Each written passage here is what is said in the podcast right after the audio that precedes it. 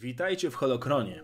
Dzisiaj poznamy matkę samego Anakina Skywalkera, kobietę, która poświęciła swoje życie, by jak najlepiej wychować swojego jedynego syna i zapewnić mu godny żywot, nie wiedząc, że chowa pod swoimi skrzydłami przyszłego mrocznego lorda. Wpierw jednak chciałbym podziękować patronom, bo to dzięki nim powstaje ta seria. Jeżeli też chcesz zostać jednym z nich, odwiedź mój profil na serwisie Patronite. A teraz zapraszam na odcinek. Shmi Skywalker Lars urodziła się na 72 lata przed bitwą o Yavin.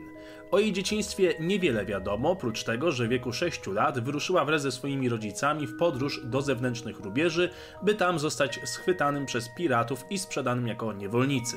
I tak zaczął się jej niewolniczy żywot, który trwał prawie do końca jej dni. Wciąż zmieniając panów i właścicieli, podróżowała z systemu do systemu, pracując głównie jako pomoc domowa, by później zmienić fach na sprzątaczkę. Niektórzy właściciele szmi nauczyli ją wartościowych rzeczy, jak na przykład podstawy techniki, które przekazała jej Pilippa. Miała ona zresztą zamiar uwolnić szmi, ale nie zdążyła tego zrobić przed swoją śmiercią. W kolejnych latach szmi zachodzi w ciążę. Pytana, kto jest ojcem, odpowiada zawsze, że takowego nie było, jednakże nie umie do końca powiedzieć, jak to możliwe. Mimo wszystko jest szczęśliwa z niespodziewanej wpadki czy też cudu i nazywa swojego pierworodnego Anakin. Po trzech latach matka z synem dostają się w niewolę Hata imieniem Lord Gardulla Starszy, który urzęduje na Tatooine. I tutaj też będzie ich ostatni przystanek. Hat za nic miał wartość, jaką reprezentowali sobą niewolnicy, dlatego też nie miał problemu, by wystawiać młodego Anakina w roli pilota w wyścigach podrejserów. Żyjąc dalej w Mos Espa, Anakin wraz z matką dostają się w końcu w łapy handlarza złomem Łato, który mimo szorstkiego obycia był znacznie łaskawszym panem dla dwójki niewolników niż Hat. Pod jego dosłownie skrzydłami Szmi mogła sobie pozwolić na lepsze życie i posiadać nawet skromny majątek na własność. Anakin spędzał większość czasu na byciu młodym łobuzem i odzyskiwaniu wszelakiej maści złomu dla swojego pana. Robił też wszystko, by odciążyć matkę w jej pracach i zbudował dla niej m.in. pewnego droida protokolarnego. Szmi wciąż jednak drżała o syna przez jego awanturniczy tryb życia, zważywszy, że Łato odkrył naturalny talent młodego niewolnika do pilotażu i dalej pchał go w wyścigi. Niedługo potem poznała jednak pewnego mistrza Jedi imieniem Qui-Gon Jinn, a co wydarzyło się dalej, wiemy oczywiście z filmów. Anakin opuszcza Tatooine jako wolny człowiek, zostawiając swoją matkę, która poświęca własną wolność dla swojego jedynego syna. Ten obiecuje, że wróci po nią i uwolni z niewolniczych kajdan.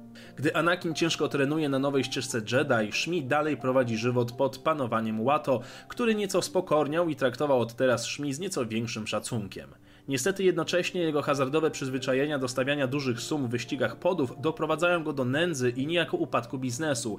Dlatego zmuszony był sprzedać Szmi do Klidża Larsa, wieśniaka z farmy wilgoci, który zakochuje się w Szmi.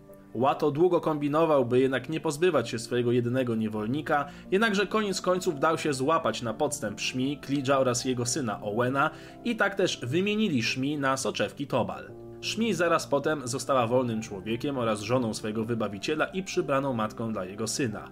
Prowadziła od teraz spokojne życie, podczas którego często tęskniła za Anakinem i spisywała pamiętnik, który wiele, wiele lat później odkryła zresztą jej wnuczka, Leia Organa Solo. W każdym razie Szmi była szczęśliwa. Niestety do czasu.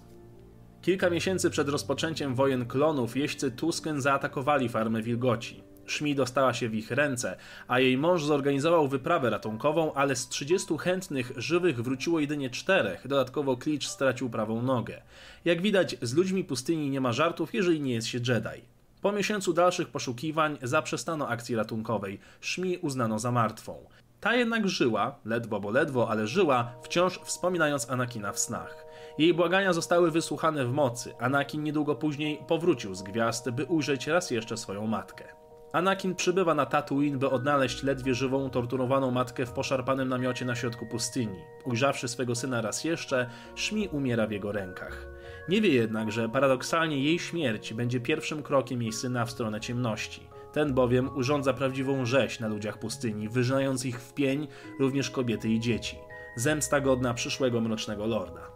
Niedługo potem odbywa się skromny pogrzeb Szmi na pustyni, gdzie zostaje złożona w ostatnim miejscu spoczynku. Nad jej grobem widzimy kamienną tablicę, którą później zdemontuje Owen Lars. W międzyczasie na jej grób przychodzi co jakiś czas przyjaciółka rodziny Sorna, która przynosi kwiaty na nagrobek. Shmi była pierwszym znanym w legendach, jak i kanonie przodkiem rodziny Skywalkerów. O jej rodzicach i przodkach nie wiemy nic więcej. Shmi pojawia się raz jeszcze w legendach, podczas wizji mocy u Anakina w 21 lat po bitwie o Yavin, gdy ten przebywa na Mortis. To wszystko o założycielce rodu Skywalkerów. Mam nadzieję, że podobał Wam się odcinek. Jeżeli tak, to dajcie znać, o czym powinien być kolejny. Zajrzyjcie na mój profil na stronie Patronite oraz niech moc będzie z Wami. Zawsze.